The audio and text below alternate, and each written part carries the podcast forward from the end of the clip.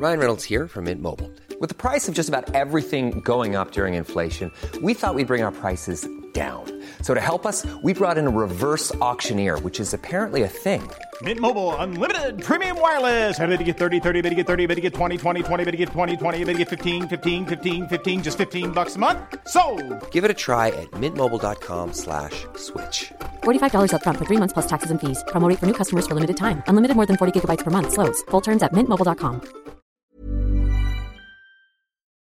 Have you ever experienced a dry, itchy scalp or ever wondered why your color isn't lasting as long as your hairdresser promised? Well, unfiltered mineral filled water could be the reason why. Did you know hard water is a leading cause of damaged hair and dry, irritated skin? And that about 85% of the United States uses hard water filled with dissolved minerals and added chlorine. That's where Canopy's new filtered shower head comes in. Known for their beauty hacks and reimagined humidifier, Canopy is dermatologist recommended. This unique three stage filtration system greatly reduces contaminants and odors in your shower water. Best of all, the Canopy filtered shower head is hassle free, installation's a breeze, and its unique quick release filter replacement feature allows for seamless filter replacement. Go to canopy.co to save $25 on your Canopy filtered shower head purchase today with Canopy's hassle free filter subscription. Even better, Gore listeners can use our code ROSES at checkout to save an additional 10% off your Canopy purchase. Hurry, your hair and skin will thank you. Creams and serums are made of 70% water, 15% preservatives and emulsifiers, leaving only around 15% for the active ingredients that your skin needs. But luckily now, there's fiber skincare. 15 years ago, the scientists behind fiber skincare started working on nanofibers, which are 500 times smaller than human hair. You know, I I saw that in um, Three Body Problem. One year ago, they patented a way of wrapping the nanofiber around oil or liquid based ingredients. This means they can deliver five times the active ingredients compared to creams or serums, as there is no need for water, preservatives, or emulsifiers. The first formulation made with this technology is plant based, anti wrinkle. Uh, it's a set of patches that you use over a series of seven days. You just put these on whenever you would apply your serums, and your skin is going to feel tighter in 10 seconds.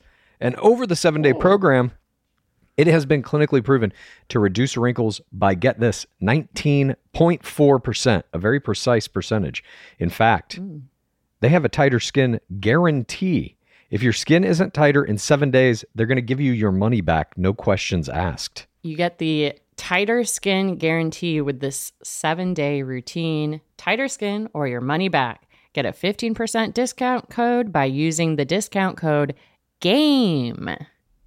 That's Fiber Skincare. It's the game of roses. Welcome to the game of roses. This is the game of roses. Welcome to the game of roses. Hopped out a limo in an all black suit. Season 19, two girls, they threw me for a loop. Then they took me to the crib where she gave me a kiss and threw me a rose. And I thought this could be it. To my people in the crowd, let me see your hands. We in paradise, sipping with our toes in the sand. Toes in the sand, in the sand. We in paradise, sipping with our toes in the sand. Toes in the sand, in the sand. We in paradise, sipping with our toes in the sand. Welcome to Game of Roses. This is Bachelor Clues. Pace Case is not joining me tonight. She is traveling across the globe. As you might have seen in her uh, social media posts, which we reposted to the Game of Roses Instagram, she found the dumping bench in Amsterdam where Nate Mitchell was dumped by Gabby Windey in the last season of Bachelorette season 19. Feel free to check that out. We can't thank Pace Case enough while she's out on vacation, she's still trying to find these uh, glorious sacred locations all around the globe and report back to us. So we thank her and we hope that she has a fantastic vacation. But tonight, we are not talking about fantastic vacations. We are talking about one of the worst vacations a human being can have. Going to Mexico to sleep in bunk beds with no air conditioning while being eaten alive by crabs and having all of your past relationships, whether they be real or not, re edited to make you look like a villain that will destroy your life for at least a year or two. That's the vacation we were watching tonight. And that vacation took place for 21 people in this first round. Before I get into the game breakdown, I want to give just some statistics that I, I found to be kind of interesting. So tonight's first round saw 22 players enter Paradise, and the final player, which now is really being used as a curveball, a surprise, like, oh shit, look who showed up. This season, that was Victoria Fuller. She was from Pilot Pete's season, of course, and, and had a notorious hometown where it didn't even take place because she got in a fight with Pilot Pete on the steps of her parents' house. So she is the surprise here. Now let's look at BIP season seven. This is last year's BIP. There were 24 players to the 21 of this season. So they had three extra players thrown in there. And last season's final entry was Demi Burnett. So we get into some things later in this episode where specifically Lace Morris is saying the season's boring. And, you know, Victoria Fuller's great. Don't get me wrong. Very excited to see her. Love seeing past players come back, but she is no Demi Burnett. And that's really, I think, the difference in scale that we're looking at between last season and this season. So now that we have that out of the way, let's dive in, shall we? And now, Pace Case and Bachelor Clues proudly present analysis of play in this week of our beloved game. This is Game of Roses. We open tonight's extravaganza. Historic is this show because last season we had a bunch of uh, Bachelor Nation, official Bachelor Nation podcast hosts were in the player pool. They were protected. That's not happening this year. We don't have anyone from Happy Hour, Clickbait, talking it out, at least not yet. But there isn't that sense that you got from these first players. I haven't even gotten to the intro yet. But let me just say this. oh my God. Let me just say this. You don't have that same feeling of like, what the fuck are the producers going to do to these people because they work for the show? That feeling's not there. I truly feel scared for everyone on that beach now uh, this season, which is kind of interesting, I'll say. But let's begin. Our intro starts. We see the beach. We see a lizard. Uh, Jacob Rapini is Tarzaning. The IP is back, and you better brace yourself because this summer things are getting weird. We see spanking, shots of stomachs, vibrators and suitcases, dancing, diving, Rapini's butt, makeouts, love triangles, Tarzan's not having sex, boats, love, fireworks, rainstorm. The boom boom room is invoked. So, what could possibly go wrong? Tears, anger, sobbing, a twist that will leave you shook. Everything is about to change. Ladies are leaving paradise for the uh, Love Island game mechanic that is has just been taken from that show. The Bachelor producers have thought to themselves, "Hey, you know what? Why don't we just not come up with something new, but steal something from another show and just fucking crowbar it straight into this one?" And that is what they're going to do. That's the thing in this promo where the ladies are leaving and they all say, "Fuck you, Jesse Palmer." They're taking uh, this component from Love Island. We see some engagement rings, and it all starts right now on Bachelor in Paradise. Hi, I'm Jesse Palmer, and he's walking the beach, and these are my favorite shots. It's uh, Dark Lord Harrison used to do these, and it's this kind of feeling that there's no players there yet. The beach is calm, the beach is serene and tranquil. This is a paradise now, but in a minute, it's about to be a hell on earth. So we get this this little moment with Jesse Palmer, the calm before the storm, where he's saying, Welcome to the beach once again. This is the wildest show on television. He does a joke about if you listen close enough, you can hear the sound of crying still. Sounds like man tears to me, he says. So we get the tone. This is not as serious as The Bachelor or Bachelorette. And then we get a series of intros for the first sand round. Now, I'm not exactly sure but I don't know if I've ever seen these before. If I have, they've been much shorter, or maybe I'm wrong. I don't know. This seemed new to me. I could be completely wrong on it, but uh, it seemed new to me. It felt new, maybe in the presentation if they have this done this before. But we get uh, Hunter Haag gets her intro. We see her taking a dump in her hotel room. This is the first shot we get of a player. She is on the toilet, facing us, black box over the genital area, defecating. At least that's what we're led to believe. Hunter, please enjoy your time on the toilet because, as we know, this will be the last shit you get to take. Because once you set foot on sand, There is no peeing, there is no pooping without the permission of producers. That is a real thing that they do in this show. And so here they're almost teasing her with this package. Look how nice. Remember how nice it was when you had a toilet in your hotel room? That's all gone now. We see her unpacking a suitcase of toilet paper rolls as she ITMs her struggles with IBS and she explains having both diarrhea and constipation. She has both kinds of IBS, but she is excited to meet the men. And so this is her identity. This is how this human being is being presented to us. Just IBS, IBS, IBS. And it is a bit of a PTC here, but it's played in a funny way, as as will most be in paradise, unless you're granted uh, the exalted place of a legitimate relationship, which we're going to get into in a second as well. We move on. We then see Johnny uh, gets his intro. It's the song we played at the beginning of this episode. Brought back memories of Soldier Boy doing the For the Right Reasons rap on Desiree Hartsock's season of The Bachelorette.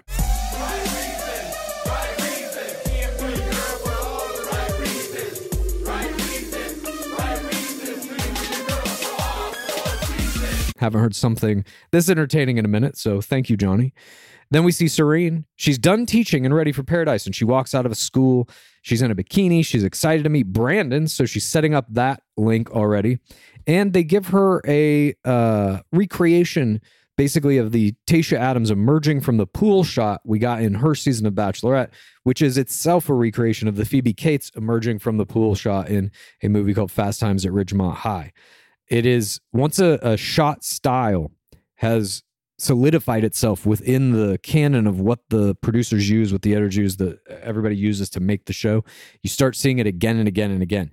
This is how ponder shots were created, which have some variety at this point, but you started to see them kind of stuttering in in the early seasons, and now you know exactly where they're going to be when they're getting ready for the the big final rose ceremony and all that. But I think that this shot style here, uh, I think we're going to see it again and again. Uh, we've seen it now a couple of times. And I think the emerging from the pool shot, we may even see it again in this paradise. Then we get some footage from Michelle Young's season as Brandon is getting dumped. Now, Serene has just said she wanted to meet him. We're now seeing him immediately after that. They're already setting up this couple for us. And uh, we see that footage from Michelle Young's season. And then we see him in the gym getting swole. Veins are popping. This man is taking this seriously. And he says he's scared of getting to the end and having it ripped away. That piece of information is very much a uh, hero edit, a protected player edit as well. There's nothing really funny about anything that he's done here. Kira Mengistu then gets hers. She's a doctor. She's in a doctor's coat with a stethoscope as she uh, walks down to the beach. And then she ITMs I hope that the audience can see the real her because she was underutilized on her season, which I firmly agree with. Then she flashes the camera, pulls open her doctor's coat, and says, in reference to her own breasts, Take two of these and call me in the morning, or don't. So the producers then make her crawl through the sand in her bikini as she ITMs coming into paradise being more edgy than she was on Clayton's season. She says her only concern is how often she's going to be in the boom boom room and with how many people. And she says in a, a former life she could have been a porn star. Now, this to me already, just in this intro package, seems to me like the producers are manufacturing all of this. This seems like a character she's playing, and I'm fucking here for it. Uh, I love it. This is one of the best plays I have seen in a like kind of a turning back to the old villains. She's basically saying like fuck it, I'm going to go in there and have sex with everybody and I'm going to be crazy and bombastic. Get ready for this. It's a perfect intro for this character she's playing. I I truly don't believe any of it's real, but it it is like a throwback to just some of those seasons where you had players that were like, wait, what the fuck are they doing? I feel like she could turn in a performance like that this season. My eye is definitely on her. Rapini is up next. He does an ocean hair flip and does some exercises while drinking margaritas. Then he walks through a grocery store with no shirt on. He Says he's into eyebrows. All right. Genevieve is up next, and she has 200 bathing suits. She flings them all over the place as she's pretending to pack in her hotel room and decide which one she wanted. And we pull out to see a sound guy covered in these bathing suits, hanging off of his boom mic, hanging off of his head. And this sound guy was my Jorge, Jorge, Jorge, Jorge Moreno, bystander of the week. It is extremely rare that you see a member of the production team get screen time like this. And especially in a scripted bit where they get to have a little bit of a joke. I congratulate you, sound guy, whatever your name was, for getting in the document on that day, being game for whatever they said you needed to do. You're like, absolutely, throw the bathing suits on me. Let me get up on this screen. Then we see that uh, Justin Glaze is on Genevieve's radar, and she's scared that Shanae is going to ruin everything. So they're already setting up some rivalries here, even in these intro packages. Then we get Shanae's recap reel of her drama in Clayton's season, and then we see her trying on bathing suits in her house. She ITMs that she's going to be herself, and if the other girls don't like it, she doesn't give a fuck. She also wants Justin, and then she makes out with a shrimp. So they're calling back the uh, Shrimp Gate scandal that she was a part of in her season. And then they are also uh, getting the old villain vibe in there. I don't care what anybody else thinks. Kind of a not here to make friends. Villain strategy seems to be what she's going to play, at least at some point. Then we get Justin's intro. They do a face play recap reel, and he tries to say some words in Spanish and fails. And then he twirls a shirt on the beach. It's a very short intro, just like the season uh, of Bachelorette that was Katie Thurston's season. Justin was disappeared from that document, and it seems here they're disappearing him from the intros. And then we have Jill Chin. She is uh, has her cat choosing pictures of guys as she's packing and she ITMs that she's cared too much what people think last time, but this time she's going to let her freak flag fly and she's hoping for a ring. So this intro package is a little bit of a fool edit. Obviously, she's you know treating her cat like a human child. No offense to anyone who does that. I love cats, but I'm just saying that they are cutting her to potentially not be a serious player. Then we get Michael Allio. He ponders. We see his breakup with Katie Thurston. He left because of his son, but now he's ready to abandon his son again to come back into the game. And he says what's difficult for him is being away from his son, except on Paradise. And he's doing it once again. So he says it was actually his son that forced him into the show. His son wants a mother. Uh, so he's going to go to Paradise and bring one back. And he skips a rock into the ocean. This is the best edit so far. You know, Michael Allio is going to get a very favorable edit for this whole season. And I would say he's very likely going to be one that winds up in, in some sort of a serious relationship. Maybe it dissolves by the end, but I think he's going to uh, be in a very serious one that will either end in like massive heartbreak or a proposal. And that ends the first portion. So we got these intros. We still haven't really seen the beach except for DLP. And then we come into portion two. We get the first crab coming out of a hole and going back into it. And this first crab of paradise was my.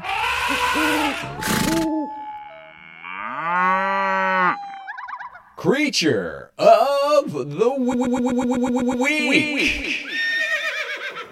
Crabs are the spirit animal of Bachelor in Paradise. They are referred to every season. They always cause troubles. People hate them. They're scared of them. We saw multiple shots tonight where people are dancing around the crabs. The first crab scene in the document each year is a sacred crab, the inauguration crab. And so this year, the inauguration crab gets my creature of the week. Then DLP direct addresses us Bachelor Nation, it is time. Let's get this season started. He explains that this is his first time hosting. He's honored, excited, and humbled, he says. These are the words he uses to be there. And he flips the sign from closed to open, and paradise begins. Serene walks the stairs. First female sand. Women get first sand every year. This is no different. And uh, this was surprising to me. I thought it would have been Teddy Wright, but Serene Russell takes it. And she meets DLP at the gates to hell, and they recap her heartbreak at the hands of Clayton, still kicking this man in the nuts several seasons after his season aired. Uh, she says she's ready to move on. DLP tells her uh, something that's pretty important. You're the first person to arrive in paradise. Serene enters down the steps, and she has the entire beach to herself. She does a cartwheel on the beach and gets black box Allio is up next. He is first male sand, aka second sand. He meets DLP at the gates to hell. DLP compliments him on his jackedness. This is muscularity, not vascularity. And DLP asks him if he ever thought he'd be in paradise. He says, Not in my wildest dreams. This is because Michael Allio was in serious contention to be the bachelor. And he obviously didn't get it. So I think he thought, uh, no, dude, I didn't think I was going to be in paradise. I thought I'd be on the bigger show. But here he is nonetheless, a good soldier um, coming back into the game. He ITM's coming to paradise with a full open heart and readiness to take a chance. And he and Serene meet on the beach and they hug. Uh, and they walk on the beach and wonder about who's coming next. And these montages that we get of all the players coming in. This is essentially how the the first day of paradise, if you will, day one, as opposed to the main game's night one. This is how it always is. It's the players come, they meet DLP, they come down the stairs one by one, and each of them have different relationships with each other. Andrew Spencer arrives third, sand, no DLP greeting. He ITMs how good Serene looks and how upbeat she is. Next up is Genevieve Parisi, fourth, sand. Also, no DLP greeting here. Seem to be carving him out of the document a little bit. She and Serene start screaming in excitement to see each other. Allio tells Andrew that he thinks Serene and Genevieve are youthful, in implied contrast to his own 38 years of life. And that becomes a little bit of a theme here, too, that Michael Allio is older than everyone else. And then we see Johnny arriving, fifth sin. Again, no DLP greeting. Allio mentions that they're old news because they're from one year prior to Johnny's season. Johnny goes to talk to Serene and Genevieve, and Allio says he's here to play. So we get some open gameplay speech from the package deal, Michael Allio. And then Johnny ITMs. This is where Johnny thrives. Johnny's going to make some magic happen here. He's using the third person to describe himself. This is a fantastic, colorful narrator uh, technique in your ITMs. Definitely, if you can pull it off and not seem arrogant, you can do it. And I think he does it here. It entertains me. I don't know. I found it funny. Teddy is next down the steps. And uh, again, no DLP greeting here for the sixth sand. She descends the staircase, ITMing that she's still a virgin, as we see a bee and a bird in the B roll. She enters the beach screaming. Uh, and we get a weird slow motion shot of Andrew Spencer watching her. I, I don't know what they were implying there. I guess that he likes her, and obviously we'll we'll see that play out later. But it seemed like a swing and a miss to me. It seemed like they were trying to do something funny, interesting. There was a weird graphic that got put on it. Um, didn't work, in my opinion. And we get Serene being black boxed again. A lot of black boxing going on all night long. Andrew ITMs that coming here, he wanted to meet Teddy, and he has something special for her. Then we get one on one time with Andrew and Teddy. Andrew Spencer unveils this gift, the something special. It is a hand drawn smiley face on the nail of his big toe with what looks like yellow uh, nail polish in the corners of the nail. Teddy laughs. So ultimately, this strange strategy achieves the desired effect. Um, but then she starts kind of ITMing, making fun of him that his feet have seen hard times. This one struck me. I got to say, I've never seen anything quite like it. I don't, it seemed so uh, not thought out at all. Yet there was seemingly toenail polish on the toe, at least in the corners. I don't really know what this play was. It was very strange. It's almost just like a straight confusion play. Like he meant to just uh, show her this toe and she'd be like, "What the fuck is going on?" And that somehow would reset her and he would be able to to work his conversation on her. But uh I don't get it. I don't get it, but it fucking worked. And I took a picture of it and I'll probably study that picture a whole bunch later. But nonetheless, he makes this strange play. And then uh, Casey is next on sand, seventh sand. He ITMs a description of himself as a 37 year old geriatric millennial and a lesser known person in the nation. No DLP greeting once again. Hailey Malles is next at eighth sand. Brittany Galvin is ninth. Jill Chin 10th. Hunter Haag 11th. Uh, Sierra Jackson gets a DLP greeting at 12th sand. She brought shots for she and DLP, and they shoot them together. She spills some booze all over herself, then comes onto sand.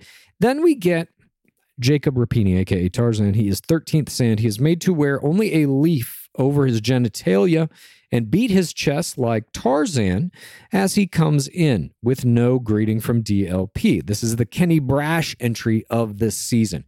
It is a voluntary nudity play, and it seems that there is going to be one of these players now every season who doesn't mind being naked, who in fact uses it as part of their identity, part of their strategy. Rapini is trying it this season. Can he beat Kenny Braasch? That's a tall order, Mr. Rapini. We will see what you do with it. But then he gets a black box as he comes over to the women, and we see that the men and the women have been separated now. There's enough of each of them that you can have the groups form, and the producers separate them so there is no commingling without producer interference. He introduces himself to the women as Tarzan. He makes a joke about feeling overdressed. And then the guys talk about how beautiful the women are, and they talk about how most of the women are from Clayton's season.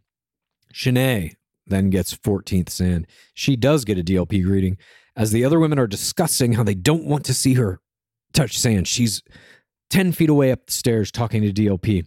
She enters the beach as the other- women are cheersing to a drama free summer. DLP rubs his hands maliciously and smiles as he says, Here comes trouble. We're here to help you find love, but here comes trouble. it's so sinister. It's like, we'll get to it. I'm, I'm so far ahead of myself now. okay, here we go. And then we get a casting card. Is the only thing steamy in your life your shower? We can help. So they're still casting even throughout Paradise. Portion three Shanae meets the guys. Jacob seems to be immediately interested. Genevieve ITMs that she has no faith in Shanae being nice. She thinks Shanae will try to actively fuck her over in some way. Shanae approaches the women. She tells them all that she is Shanae 2.0 now. And Genevieve ITMs that she's losing her mind about Shanae being able to turn it on when she wants to. So she doesn't believe any of this is genuine. And the guys all seem to like Shanae. Genevieve ITMs that she is scared she will fall for someone and Shanae will ruin it. Genevieve, you can never say this shit in your ITMs because the producers will then make that exact thing happen. Whatever you say you're most afraid of, they will then attempt to make happen.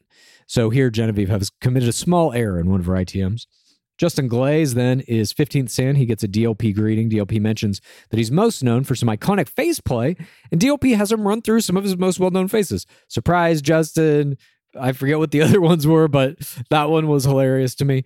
But I just love that the game itself is recognizing that face play is a super important part of the sport. And you can even, in some cases, uh, have your identity created around it, as Justin has here.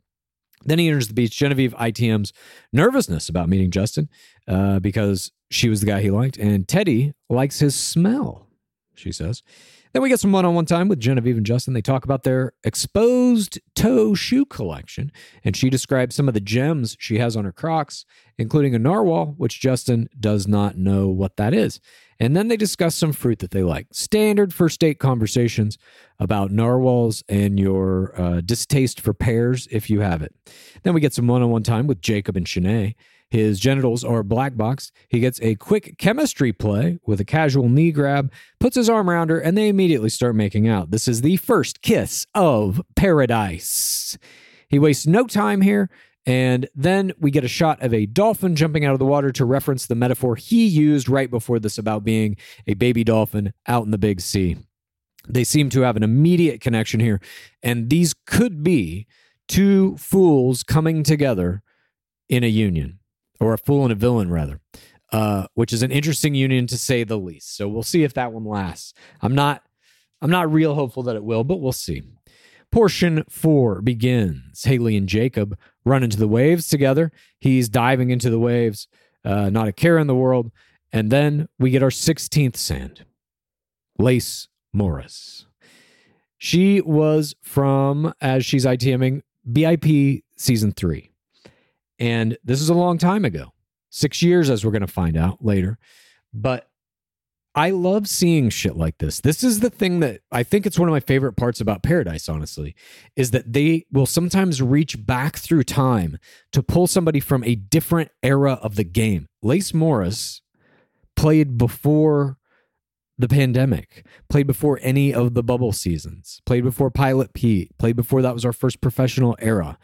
She's from a different era of the game.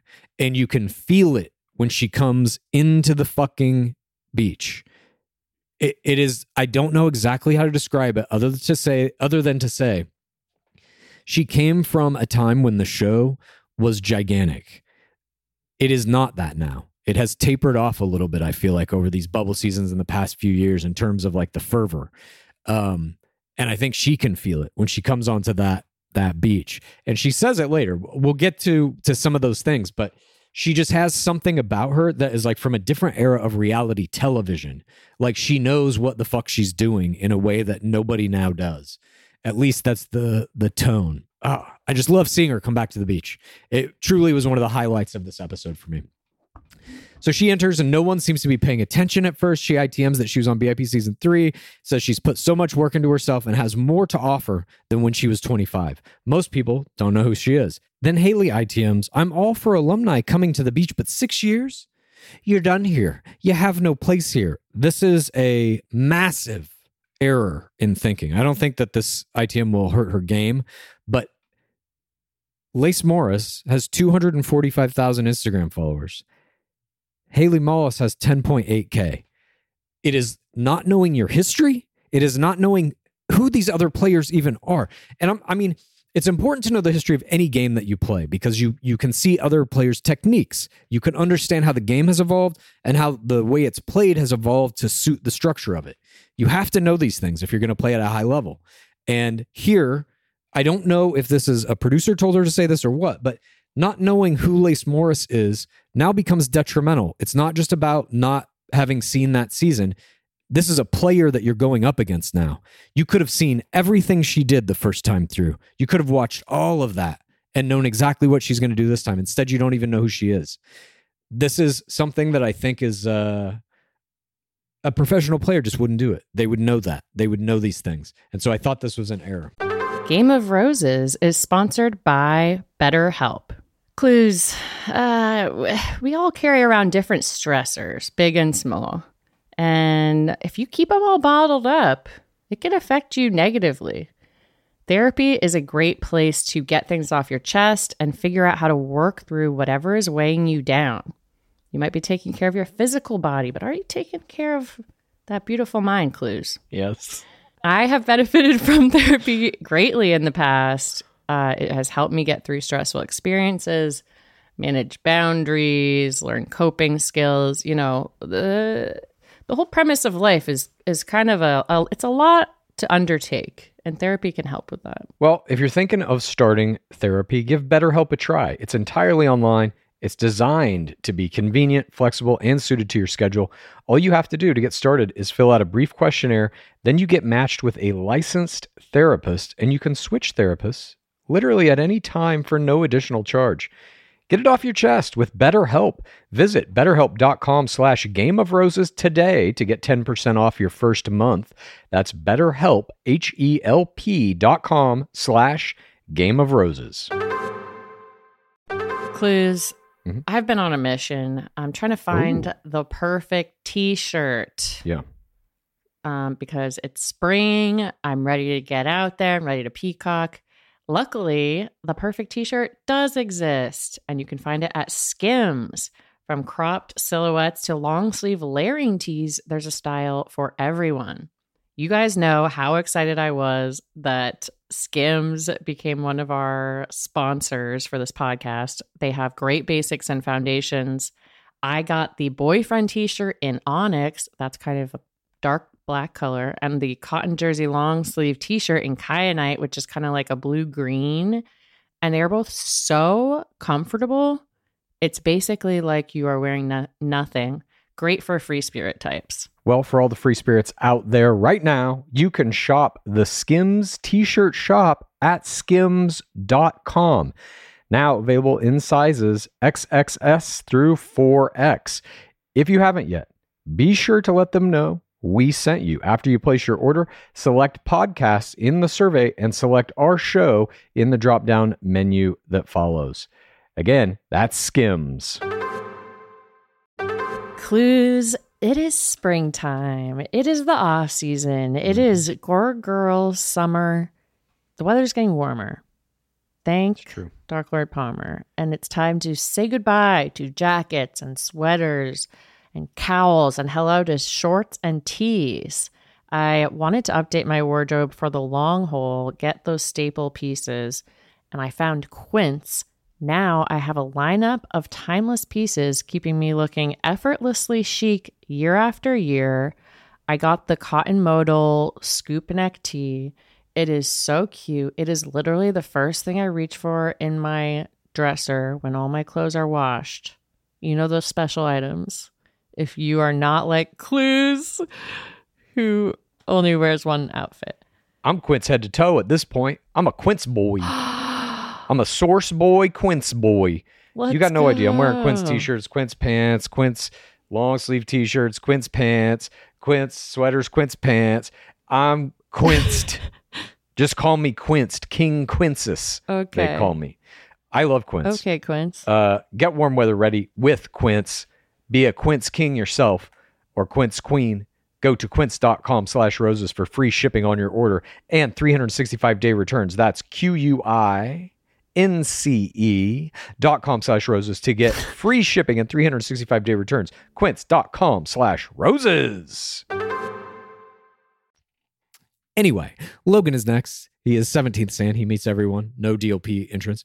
And Serene is still waiting for Brandon. And she and Teddi and Genevieve think he's a hot commodity. So Brandon then enters at 18th Sand. No DLP uh, entrance. He comes in with this little dance and immediately introduces himself to the women. He ITMs that he wants to talk to Serene. So we're setting up that uh, connection. One on one time then with Brandon and Serene, they discuss their mutual excitement to meet each other. He tells her he's a personal trainer. She says, Oh, I can tell. They both express how nervous they are to talk to each other. And it seems that this is a couple being set up. They're already editing this correctly for it to be like a, a lasting relationship. And Brandon says, You got the I want to kiss you eyes. Great kiss lead in line here. And he gets that kiss. Then Jill Chin ITMs that these guys are very passive and she's waiting to see Romeo. Romeo then shows up, 19th Sand. He gets a DLP intro, and DLP tries a weird British accent, uh, reciting Romeo, Romeo, wherefore art thou, Romeo, the famous Shakespeare line. And Romeo says, I'm right here. And then he says that he's hung out with a few of the other women from season 26, including Jill and Kira. So they're making him set up his love triangle right from the very beginning, tell you what he's all about and what his story is going to be about. Then we get one on one time with Jill and Romeo. They wonder why they stopped being close. And he says, I wonder if it had something to do with me kissing Kira. And they kind of laugh. So this isn't, I don't think, going to reach the levels of a Bela Kai, Kristina Schulman, Caelynn Miller-Keyes. I don't think it was that serious. Jill Chin even seems to kind of be like laughing about it at this point. But I think that's what they're trying to do. And again, just as many of these uh, contemporary seasons of the main game have these pale echoes of seasons prior, this to me is that. It's like, oh, we could try to set up a thing like that. But this one isn't that one, you know? It's just like, that's why that Lace Morris thing, there's something about Lace Morris. Victoria Fuller had it too. She's from a different era, also, uh, more recent, but still different. At any rate, we then see Kira walking down the stairs. Of course, she's going to show up. 20th sand, no DLP. She goes right for Romeo. Literally comes down the fucking steps, sees that Romeo is talking to Jill Chin, and is just like, no, fuck it. I'm going to go talk to him. Now, I don't have proof of this, but except what I've seen on the screen. But uh, the producers are just fucking firing her like a guided missile wherever, whenever they want. And I think she's, I, I truly believe this is like pro wrestling now with her. I think she's 100% just like whatever the producers want me to do, I'm going to do. And they've cooked up this kind of like this character who's going to be hyper aggressive and try to bust up relationships and shit. She is a, I think, manufactured producer villain, and they're going to keep her as long as they fucking can in the season. It's a brilliant uh, strategy, in my opinion, for somebody like Kira, who, as she herself said, was very underutilized on her season. We didn't have a good sense of who she was. She went home very early. And uh, I think this is a great thing to do for a player like that to guarantee massive amounts of screen time and to have whole narratives worked around your character. And so she goes right over to uh to Romeo and Jill and sits down and swipes Jill's drink. She steals her drink, which will become a little bit of a, a narrative thread throughout this episode. And uh Kira Mengistu stealing Jill Chin's drink was my play, play, play, play, play of the game. It is designed by the producers, but still has to be executed correctly to achieve the desired effect. This is a crazy fucking play. You walk up and just steal the drink from somebody and sit the fuck down and start drinking it. This is very hard to do and still have that person believe that it was your idea and not the producers fucking with them because that is what's happening here. But Kira is able to pull it off. The acting is at uh, such a high level that Jill storms off angry. She tells the other women that they used to be friends, but now they're not. And she fucking stole my drink. And then in an ITM, she's like, if she wants to go, it's on. So I, am not sure if that's real. That could have been a, a producer manipulation, but at least in that moment, I think Kira did get to her, and that was what that play was designed for. So if you are working with the producers and they say, we need this to happen and we want you to do this, you have to go out and do that thing, but you have to get the result they want too. And she did. Perfectly fucking played, in my opinion. Portion number five, we open with the women doing cartwheels and getting black box. Rapini gets black box. Allio tells Brittany he feels old. she says you look young. This motherfucker is constantly talking about age and like youthfulness and youth appearance and all this shit. It is so fucking funny. And they're going to make that his thing for the whole. See, obviously, we get the very next thing is uh, all the women like, oh, he's so cute. He's so cute. Hailey calls him a zaddy in her ITM. They're giving him this fucking hero. Like, yeah, he may be older than everybody here, but he's a dad. I mean, a Zad. so DOP then shows up and asks them to join him in the Palapa. And these are all the players. We now know the first wave of players is here. He welcomes them into paradise, makes a few jokes about Rapini's genitalia, and then he says, Find love or you will be sent home. And he explains that there's going to be dates and new arrivals each week. There's going to be rose ceremonies. And if you're not in a committed relationship and you don't get a rose, you will be going home. He gives them the advice that you should not hesitate. He explains that this can work. Couples have come from paradise. In quotes, beautiful children that have come from the love that started here in paradise, he says. And then he invokes the examples. These are the officially recognized couples from Paradise Jade and Tanner, Kenny and Mari, Jared and Ashley, Joe and Serena. There is no mention here of Brendan Rice and Pieper James or Chris Conran and Alana Milne, both couples that are still together and they were on last season of Paradise. But here they make no mention of it. This week, the men are handing out the roses. Nine men, 11 women. Two women are leaving paradise at the end of the week. Pressure's on. Viva la Paradise, DLP says. The players go into their living quarters, and Kira ITM's her hope is that she'll be spending as much time as possible in the air conditioned boom boom room. I just don't think these are lines you say without a producer giving them to you in my opinion. Again, to me, seriously, it was like watching pro wrestling. She was a, a, pro wrestling villain, like through and through. I fucking loved it. So the women and men are split apart and forced to have the the chats in their gender based groups. We see Serene and Brandon are still positioned as an early couple. Andrew and Teddi are positioned, and Kira says she's attracted to Rapini, but he cannot remember her name. when they cut over to him, and the guys have to remind him after he says she's a doctor. So then we have Sierra saying Allio is her interest. Brittany is also in for Allio, and so is Hailey. Night falls. Wells appears as the bartender. He starts pouring shots. Rapini appears, clothed this time. Jill brings in the first date card, and it's for Andrew. Take a shot at falling in love. He asks Teddi, she accepts, and they walk off hand in hand.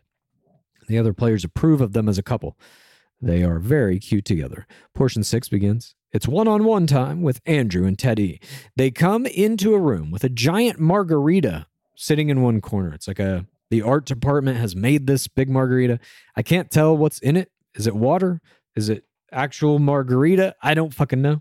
They sit down at a fake dinner and Andrew cheers us to taking a shot at love. They immediately start talking about how long the day was. And then they talk about the anticipation of meeting one another. She says she was hopeful. He says he was hopeful.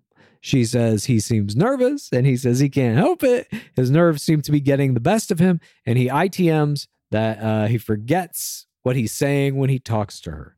And this kind of starts the the tone of the play from Andrew Spencer here, which is going to be kind of a charming, nervous, bashful guy who just wants to make a good impression.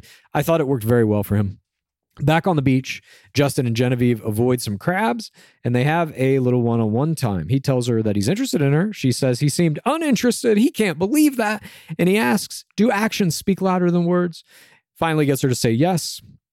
And then he kisses her. This is a, a pretty good kiss lead in line here. It's um, you know, gets the job done. Genevieve then ITMs that he's a good kisser, and she's a picky kisser, so that means he must be really good. Then they go to the hot tub and get some more kissing in. Portion seven begins. Back on the one-on-one, we're with Andrew and Teddi. Teddi explains that her main paradise goal is to be herself, and she would love to find love, and she's open to engagement. He says they're on the same page, and Andrew ITMs that she has an aura that's one in a million, and he has to do better at, this date. He knows that he's kind of floundering. And he tells her one of the biggest reasons he wanted to pursue her is because of this aura. And she says he reminds her of the word joy. He then says another thing he likes about is her confidence, and he's attracted to her. She says she's attracted to him. That is a love level 0.5, maybe. Uh, I, it's it's it's a weird stutter step. I'm attracted to you. I'm also attracted to you. It's not I like you. It's not I'm surprised how much I like you. It's not anything like that. It's just about the chemistry game only. I can't give this a full love level one. Got to have some emotional uh, attachments in there. Nonetheless, you get a kiss. Then he takes her for something special. He says, and they stand up from the table and they take th- uh, three feet of a walk and get inside this giant margarita. Still no idea if this is a hot tub or really a giant glass of booze. They're just sitting in it, but then also drinking margaritas, it looks like. Teddi ITM's already having a crush. Uh, this is a loaded love level one, in my opinion. And we get some more kissing. Back on the beach, we get some one on one time with Johnny and Hunter. He says he likes when a girl can eat, and she says she would uh, turn him on with her eating skills. And we get a little kiss here. Brandon gets a colorful narrator here to lay out the couples already forming uh, Johnny and Hunter, Michael and Sierra, Romeo and Kira, and Jill are in some kind of an organization. And then uh, Brandon and Serene kiss. So they also are, uh, at this point, a signed and sealed couple. Lace has been by herself. And the guys explain that she wasn't having a good time. Casey makes fun of her for thinking her season was better, but Unfortunately, Casey, she's correct. And then we cut to Lace. She's ITMing and she says, This is the most boring season I've ever seen in my life. This is worse than last year. And she says she's the prettiest she's ever been. And how is she not being pursued? She calls the guys something they bleep out. And as she delivers her fast judgment on this season, she also delivers my face play of the game. This was a thing of beauty. She's annoyed. She could possibly be drunk. And she does an eye roll that is the stuff of gods. Uh, she's going into a season that has a guy that they gave a face play fucking reel to when he came to the beach. Justin Glaze, I'm talking about. And she put this man to shame tonight. And Justin Glaze is a great face player. Don't get me wrong. I'm just saying it ain't like this. It ain't like what I saw her do. This was something out of the past. I'm telling you. There's, and maybe I'm romanticizing the old seasons. It's possible, okay? But there's just something about the way those, the villains of the old school game would do shit. And I thought that she displayed it in this face play. I absolutely loved it, and I cannot wait to see more from her. So she's up here laying in her bed now, in her bunk bed. Shanae comes to talk to her, and uh, Lace says, No guys want to talk to her. She's over it. She's going to lay there, and Lace ITMs that she's not interested in any of the guys anyway, except maybe Logan. So we planted that seed, which is going to grow a terrible tree. And then Lace says, It's just her against Bachelor in Paradise, it feels like. Yes, that's correct. She is saying in plain terms what the fucking game is here. It is every player against Bachelor in Paradise. That's always the game you're playing. It's the in Paradise, the third audience is I, I believe the most important audience because you can do things like what Kira Mengistu is doing. You can just work with them and be like, whatever, I'll do whatever you want. You can do things like uh, Grocery Store Joe did that when they came to him and said, You got to be the hatchet man. And in exchange, uh, you know, we're going to give you the best edit ever. You can work with them more openly, I think, in Paradise than you can in the main game. I just loved seeing Lace say this. Uh, it, it truly under to me, it underscored her understanding of what she's doing in a way that maybe other players don't. So she says, I'm going to start being fake as fuck. And she comes out to the bar and she's completely outgoing and hugging on people. And she lies and says it's her 32nd birthday. They're all doing shots and she keeps running with this birthday lie, but it's kind of an open line. Everybody thinks it's funny nonetheless. And then she gets a little cake and she uses it to go talk to Logan. Come on, I want to share my cake with you, my birthday cake. He lights the candle. She gets him to sing her happy birthday. She feeds him some cake. And it seems to be going well in this this first moment. You can't really tell if Logan's into her or not, or he just felt obligated or what. I don't fucking know. But it seems like it's going okay. Then they start talking. She says she's not here for games. She wants to get to know someone. She's not interested in anyone but him. She asks him what he's looking for. And uh, he says he's 26. She laughs and calls him a baby and says, I got to go, jokingly. And then he calls her loose. This is not her name. She is rightfully insulted. And Logan, not knowing Lace's name, was my error, error, error, error of the game. And this goes back to what I already said. Logan clearly isn't a student of the game if he doesn't know who she is, if he doesn't know her by name. She's a very important figure in the history of the game. And now she is one of his opponents because they are playing against each other and with each other. This is a, a, very unique second audience game, much different than than in the main game. You're playing both with and against members of uh, both the women and the men. Uh, and here he's just stepped right in it. Who knows what will come of this? If this spreads through the other women, it'll depend on their opinion of uh, Lace but it could be something that that then makes another player think like, oh fuck, he didn't even know her name. What an asshole. So I think there's a big misstep, and it's easily avoidable. This kind of stuff, in my opinion. We get some tears from Lace, and then we go into a uh, casting card. Considering faking your own birthday to meet men, I think we can do better. Uh, Dark Lord Palmer, you literally just did exactly that the show that you're trying to recruit people into did the thing you're making fun of. I just watched it happen. I will never understand these things. Portion eight, still in the night. Lace compliments Casey's under boob. We get a little kiss here. We get some one on one time with Sierra and Michael. She ITMs not being a rose chaser, uses that by name. I believe that's the second time we've heard it in the document. She tells him that she doesn't play games. She says the only person she's interested in is him and he compliments the rarity of her old soul. She asks him what the hardest thing is for him so far about being a dad, and he says the hard part is creating memories and having no one to share them with. Each day that passes is another awesome memory, and the next person I'm with won't know that day. I want someone to share it with. This shit is poetry, what this motherfucker is saying. I would wager he wrote all this before he came in that this was a a standard kind of first day bed date conversation. I'm not saying he he like literally put it on paper, but maybe. But he at the very least had the general tack of this worked out for sure, and it's delivered perfectly here. It brings uh, Sierra almost to a tear as he's talking to her, and he ITMs how beautiful she is, and she has a presence that is intoxicating and contagious. And uh, he gets an ITM about the challenges of dating as a single dad, and he goes in slow, but he does see a future with her. Jill then tells the other women about her and Romeo and Kira stealing her drink, and she doesn't care to get involved in the drama, she says. Then Kira seems to be getting a little bit of the villain edit here. Now it's really starting to bubble out. But again, it also seems like this is her strategy coming in, that this has been prearranged with producers, and this is the character she's. Creams and serums are made of 70% water, 15% preservatives and emulsifiers, leaving only around 15% for the active ingredients that your skin needs. But luckily now, there's fiber skincare. 15 years ago, the scientists behind fiber skincare started working on nanofibers, which are 500 times smaller than human hair. You know, I I saw that in um, three body problem.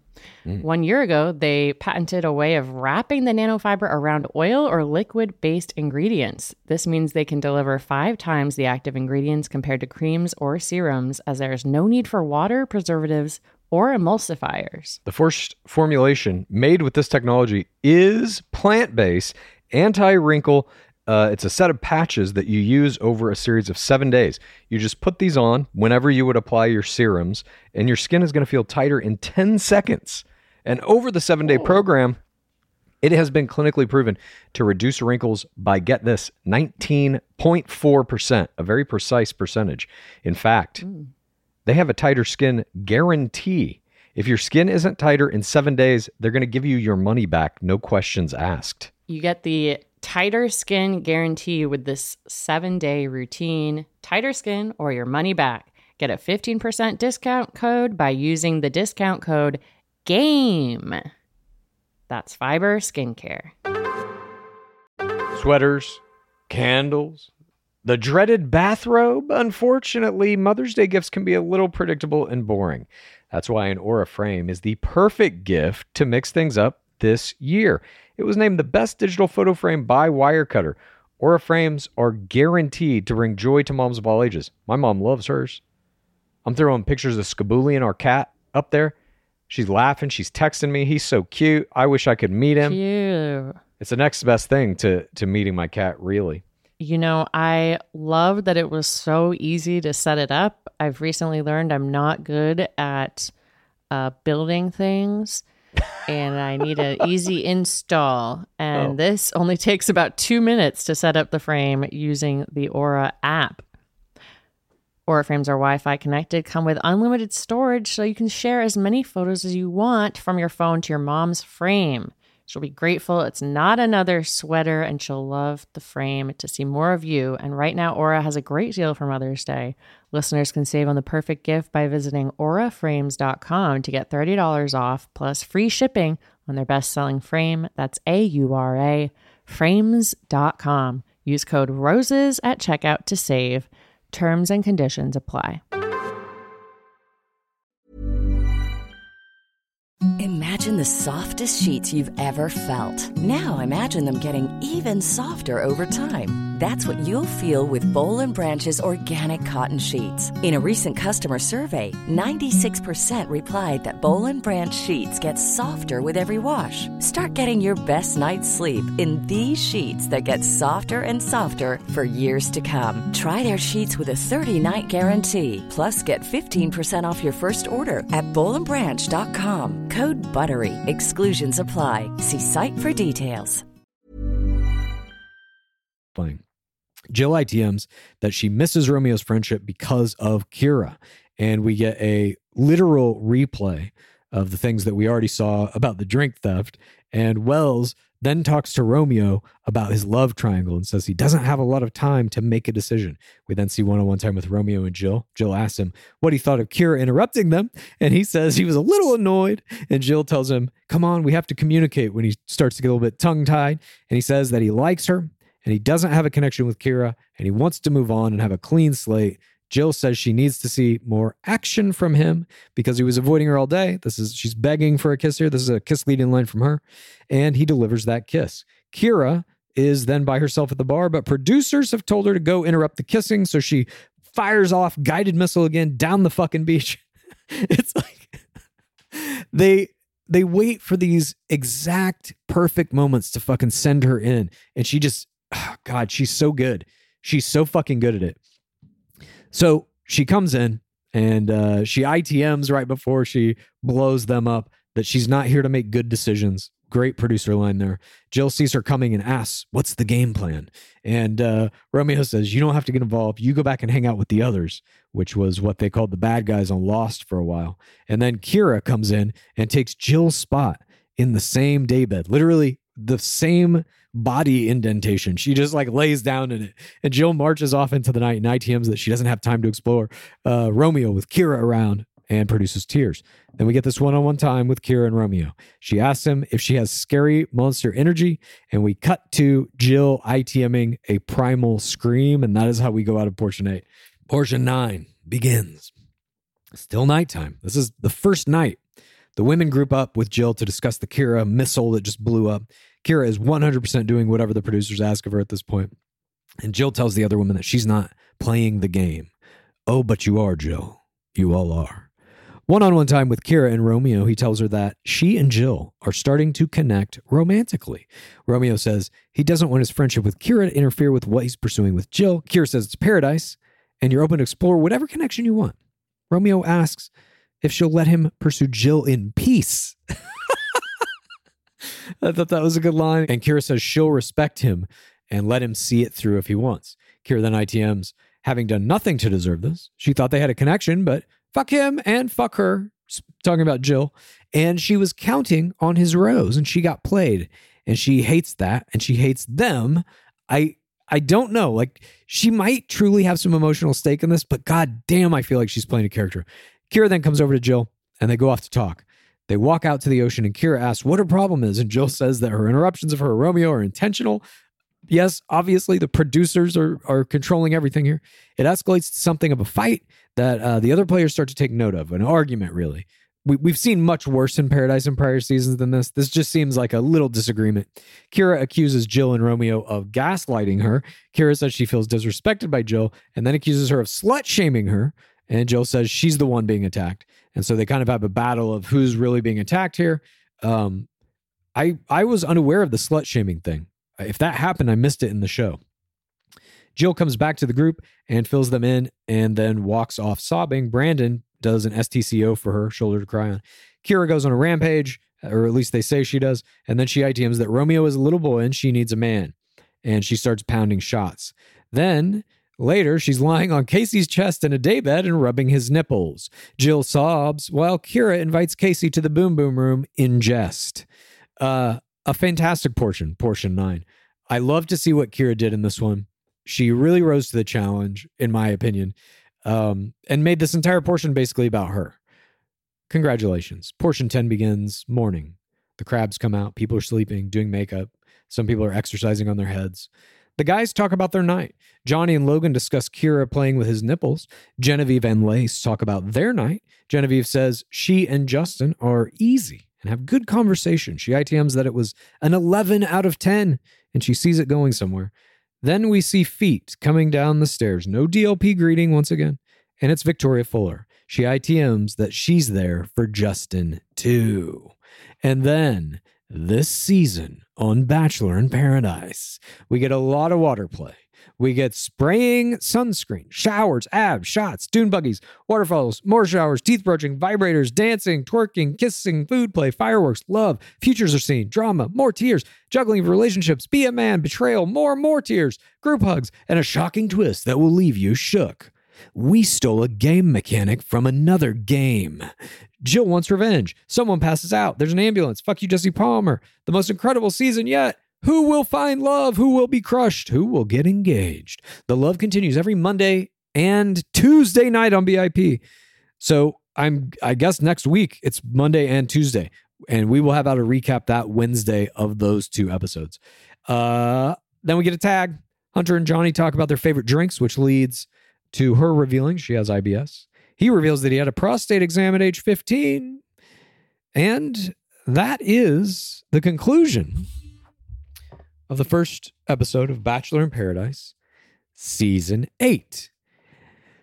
There were some very good plays. There were some very bad plays. I mean, I, I really can't believe Logan forgetting Lace's name, but there were a lot of good plays, and it was difficult for me to choose an MVP. But this week, Kira Mengistu was my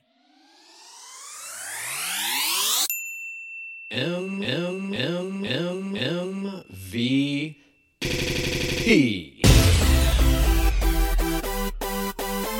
she played her part so fucking perfectly that I think many people didn't even see it as a villain because I think Lace kind of took up a little bit of that air. It was fascinating to watch. It like this is really how you have to do villainy on Paradise because we saw Brennan uh, and Pieper James do it and they got destroyed. If you're going to be a villain, I think you have to go in hand in hand with the producers. You you must have their protection if you're a villain. Otherwise, they're going to fucking edit you bad and your your life will be destroyed.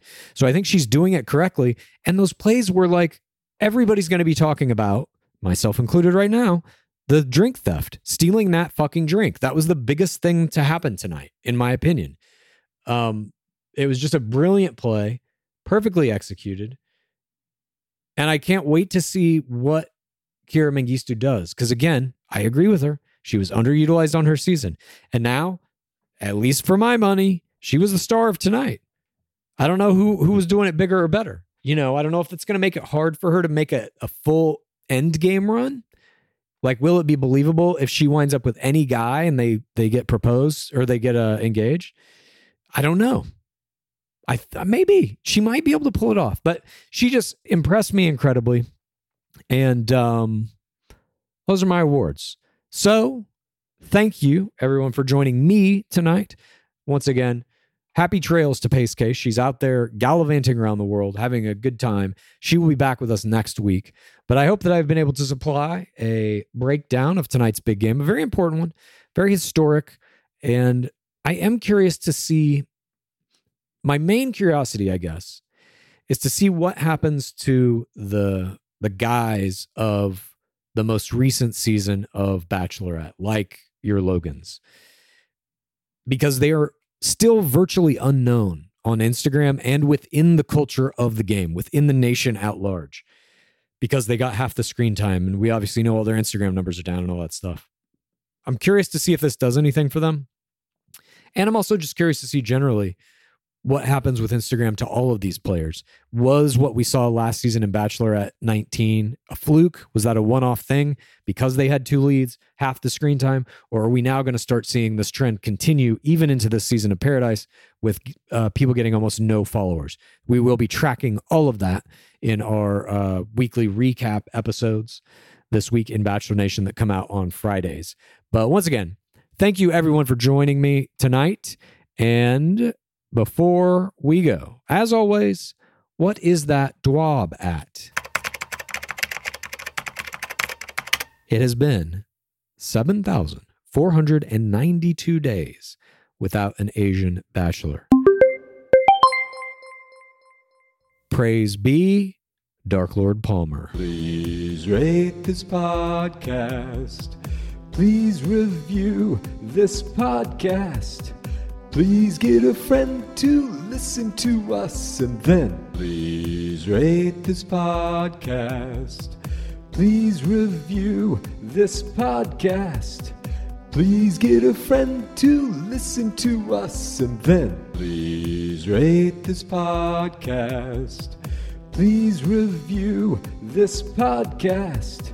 Please get a friend to listen to us and then